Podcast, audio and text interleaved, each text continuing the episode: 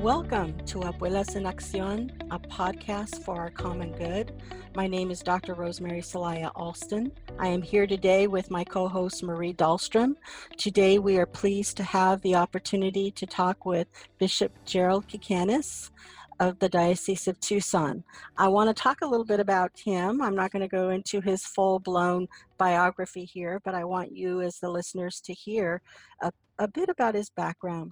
Bishop Kicanas was born in Chicago, Illinois, to parents being of Lebanese heritage, Frederick and Eva Kicanas.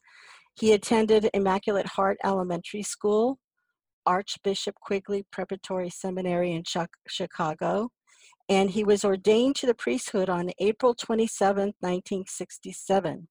So that's about approximately 53 years, Bishop? Exactly, Rosemary. In, in ministry. And then he earned a PhD in educational psychology, an MED, Master's in Ed in Guidance and Counseling from Loyola University in Chicago.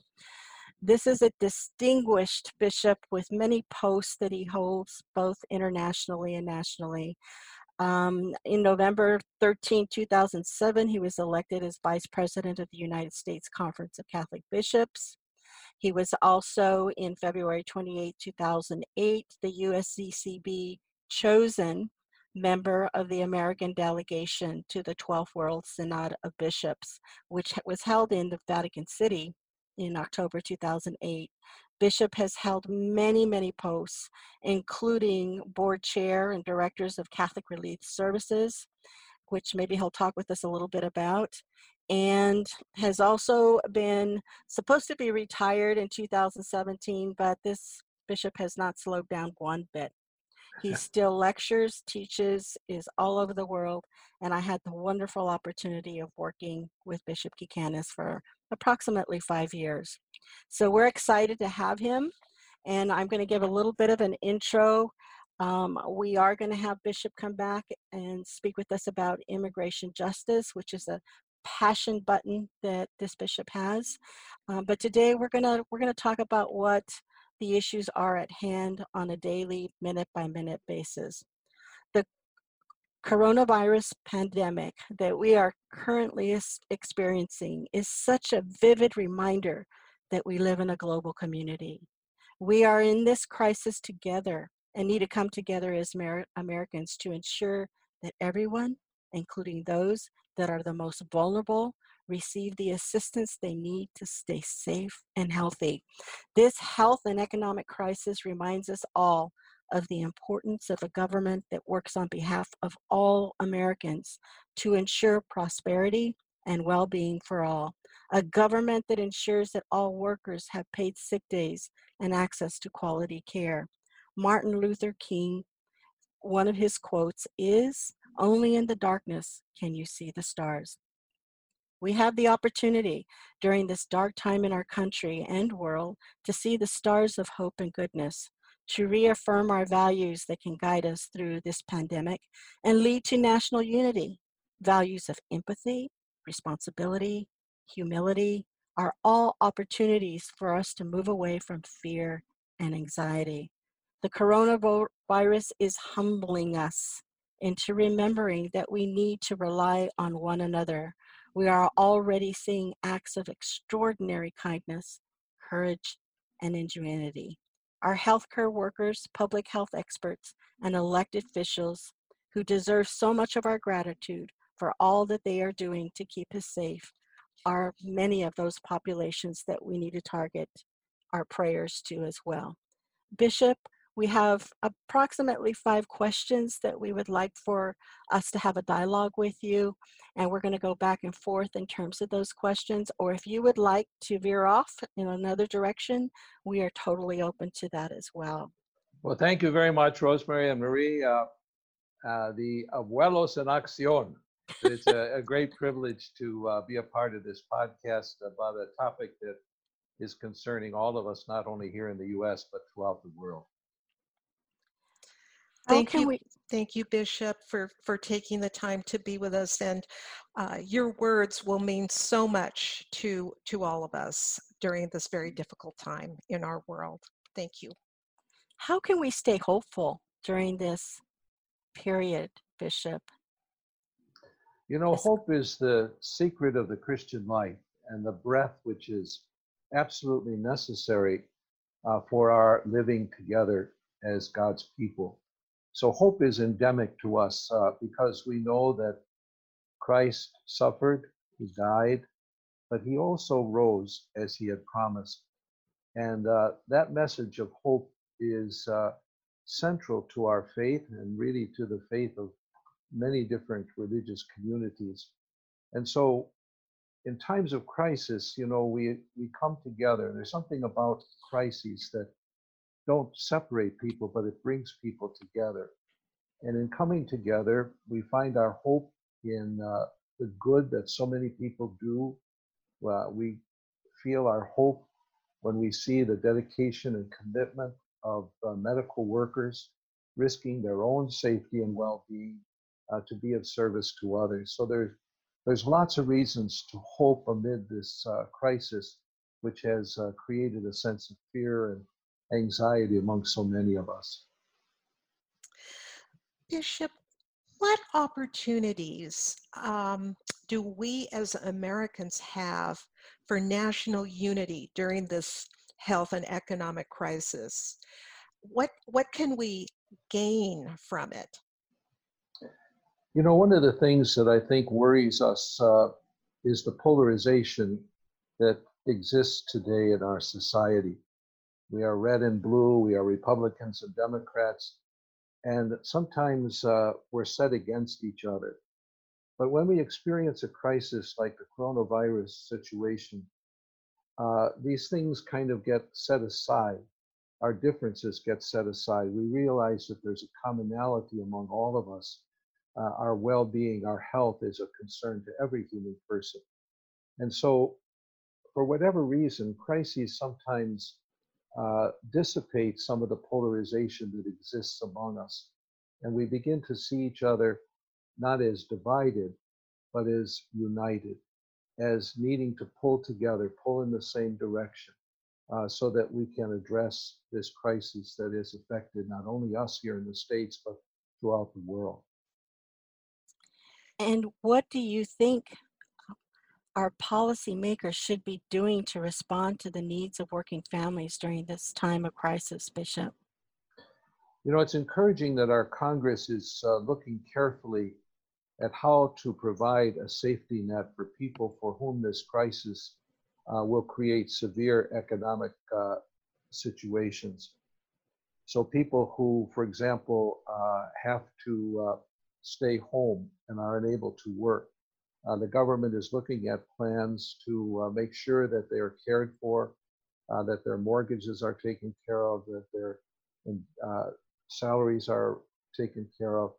So we're beginning, I think, as a nation to look at how we can make sure that people's lives are not totally disrupted uh, by this crisis.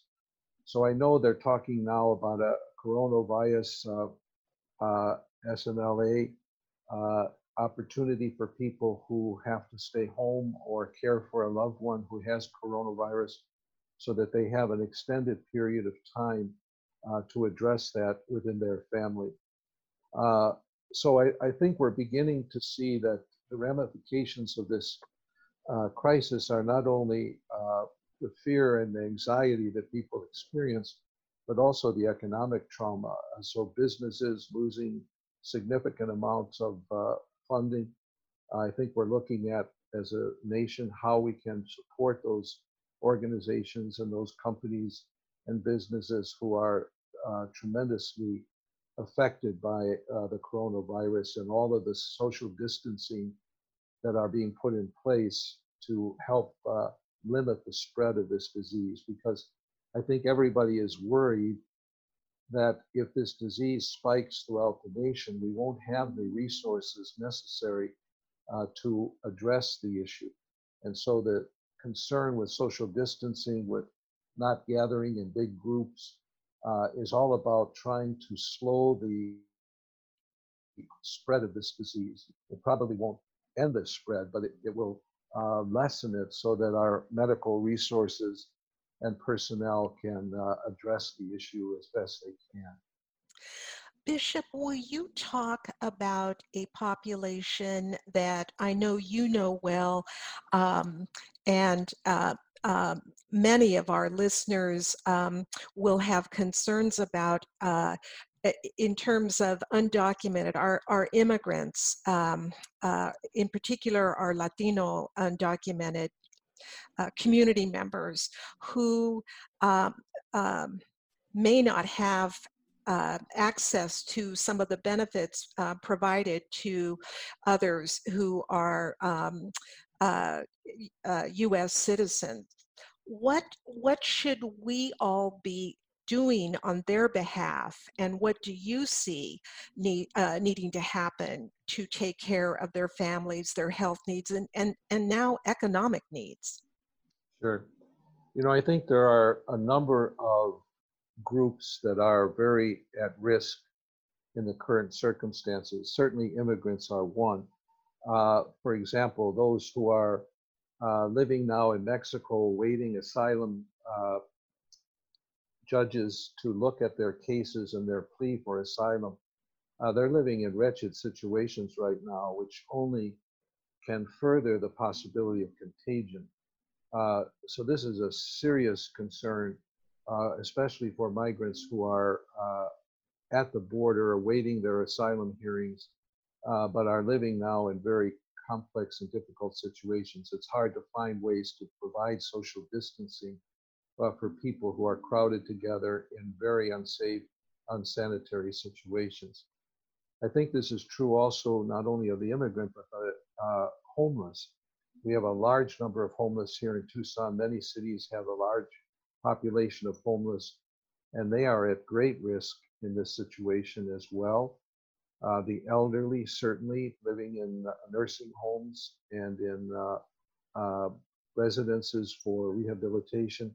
Uh, that's another group of people that are seriously at risk in this crisis. Um, and I think as a government must look at how we can make sure uh, that these very fragile and uh, uh, troubled uh, groups are attended to. Uh, because in a crisis like this, there isn't so much as a, a prisoner, there isn't so much as a homeless person, there isn't so much as an immigrant.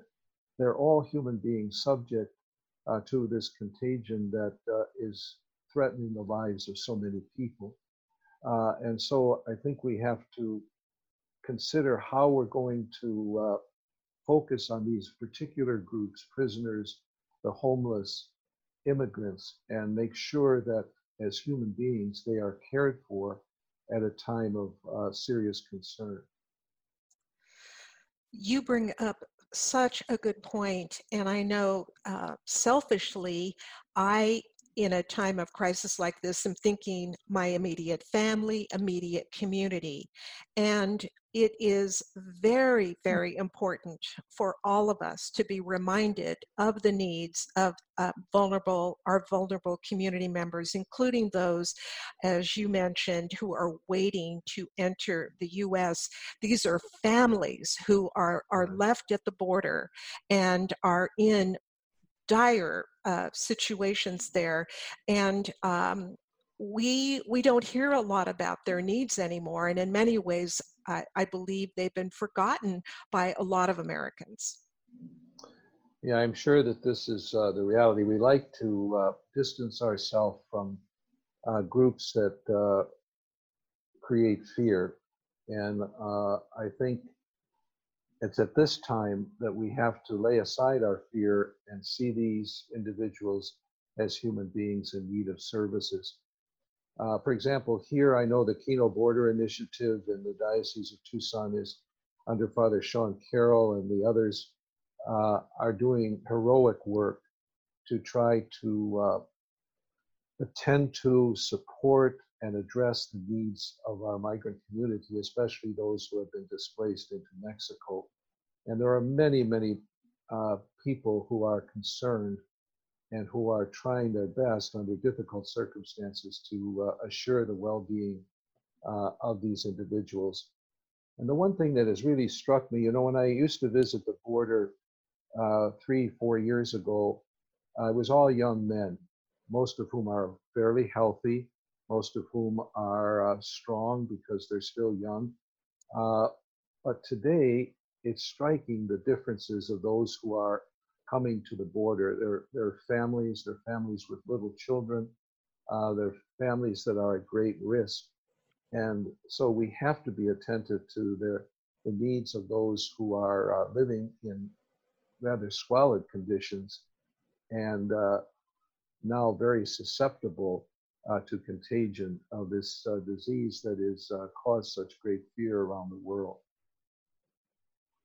And what can one do regarding the the dire sense of loneliness, Bishop, that results in what we're seeing now in terms of the others or um, displaced individuals. I mean, both Marie and I are in warm homes, and you know, we're going to get through this one way or the other. But the reality is, when we distance ourselves and think that it's just about us, um, we're losing truly where our humanity button is. And you know, it's even more complicated, Rosemary, because what's happening now, understandably, because of the need to not gather in large groups, many dioceses have uh, closed their schools, they have closed their uh, churches. Uh, here in the Diocese of Tucson, Bishop Weisenburger has uh, just uh, published a series of limitations no confirmations, uh, no funerals except for immediate family weddings are not to be at mass. So we're drawing mm-hmm. back from many of the ways by which we find ourselves strengthened or supported uh, or encouraged during this time.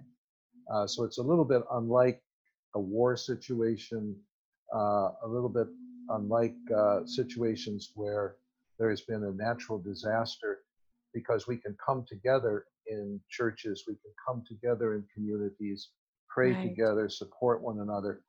But now, even that's now understandably being taken away from us. And so we are finding ourselves uh, more and more isolated. Just in my own schedule, uh, I have had uh, probably uh, a hundred events canceled on my calendar uh, for the next two months. Uh, ministerial experiences, groups that we're meeting, retreats being given. So those things that usually are a source of support for us are now being limited and curtailed, understandably again, but it makes that social isolation even more striking and me more difficult.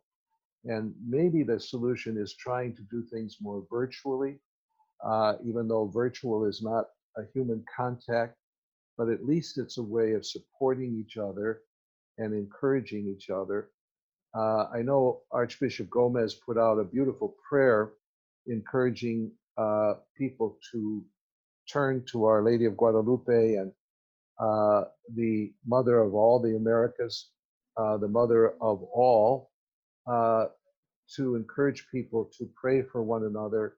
Uh, and even though we can't have physical contact or as close contact as we usually have, at least we can, in our solitude, uh, pray for all those who are in vulnerable situations. And we know in our own uh, country, this is a very serious concern, trying to slow the spread of this disease so that our hospitals, our medical staff are not overwhelmed. But we don't know what's ahead. And even if we can slow this contagion, it still is going to be present and affecting people's lives. But when you think of the fact that this is affecting almost every nation of the world. And we have so many blessings here, so many opportunities here, but so many countries are in dire situations because they don't have the medical resources, they don't have the medical staffs, uh, they're living in war torn situations, they're living in intense poverty. And how are we going to, as a world, as a society, uh, address that? I think this goes back to your comment uh, a while back that uh, it breaks away all of these divisions that we sometimes feel are so prominent in our lives to realize that we are really one family. It's sort of the experience the astronauts had when they looked down on the Earth and they saw it as a small globe kind of bound together.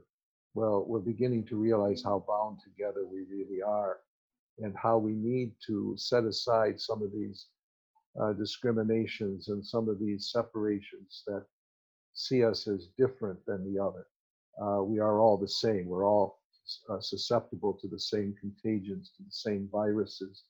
Uh, and so clearly, hopefully, this crisis will help us to realize our unity and our need to be together in the midst of these crises. Well, Bishop, it's certainly um, uh, this crisis that we're going through is, um, in many ways, preparing us for the um, uh, upcoming um, uh, uh acceleration of climate change. We are in this together. We need and depend on each other in order to address these uh, existential threats to our humanity. So, um, your words mean so much, and and I need to tell you that um, when uh, we um, um had uh, agreed to uh, change our focus for this episode of Abuelas en Acción with you, um, I was very, uh, it changed my mood for the day um, because it's been such an uh, an upheaval in all of our lives and right. we've been thinking survival and thinking you know and really i think more focused on fear and anxiety and i realized today in preparing for this podcast that this is what we need to do more of. We need to mm. focus on our faith and our and hope and what we can all do for one another. And so I thank you um, for this opportunity. Um, uh, another question we have is how can we draw from our faith? to draw the strength to keep strong during this uh, pandemic. And I know so many people uh, will really want to hear your words of um, support uh, and encouragement for all of us to draw on our faith. Uh, what, how can we do that? Sure. Let me, before I, I reflect on that a little bit, uh, Marie, uh, I think, I hope our climate doubters who deny or doubt uh, the effect of climate change on our world uh, we'll take a second look. I mean, our Holy Father Pope Francis has spoken so powerfully about how, what kind of a world are we going to give to our children, and the fact that climate change is a serious and worrisome issue for us as a world, even as this pandemic is a serious concern. We are interrelated, we are connected. And uh, what affects our climate is going to affect every nation and every person, just as this uh, uh, contagion is, is of concern to every nation and every person. But as far as uh, what we can draw upon, you know, Christ gave us a prayer in which he said, Our God is not distant from us, our God is not aloof from us, uh, our God is not unconcerned for us, but our God is Father, who always, always gives us our daily bread and never leads us into circumstances that are overwhelming or overpowering. And so I think we turn to the Lord uh, who has promised to be with us in good times and in challenging times, to ask uh, the Lord to uh, be with us and to strengthen us and to help us to uh, share together and work together so that we can address this issue. We have all of the expertise necessary to address this contagion. But we want to uh, build our confidence and our hope uh, that the Lord is with us and never abandons us, never walks away from us. And to give that message to one another as well, uh, that we are the beloved daughters and sons of God, precious in God's eyes. Uh, he knows our fears, He knows our worries, and He is there alongside of us. And while this contagion continues to evolve, uh, I hope that we believe wholeheartedly uh, that God will see us through this crisis uh, by our uh, caring for one another, by our seeing where love is needed and responding, uh, that we can address this crisis by our, our work to get working together. Bishop, we so thank you for your time and for your words of of hope and wisdom as we take sometimes minute by minute, day by day of this um, horrific new thing that's been placed upon us to really reflect and think about what we can do maybe for others. Maria and I so appreciate your time and we hope that you'll come back and visit us on Abuelas en Acción for the immigration uh, justice piece because I know how passionate you are and uh, we need to hear what you would like for us to be a little bit more insightful of. Thank you I'd so be much, honored. Jeff. Take care. Have a great day. And you as well. Thank you, Bishop. Thanks, Marie. Dr. Rosemary and I invite everyone to please join us next time for Abuelas en Acción. Gracias.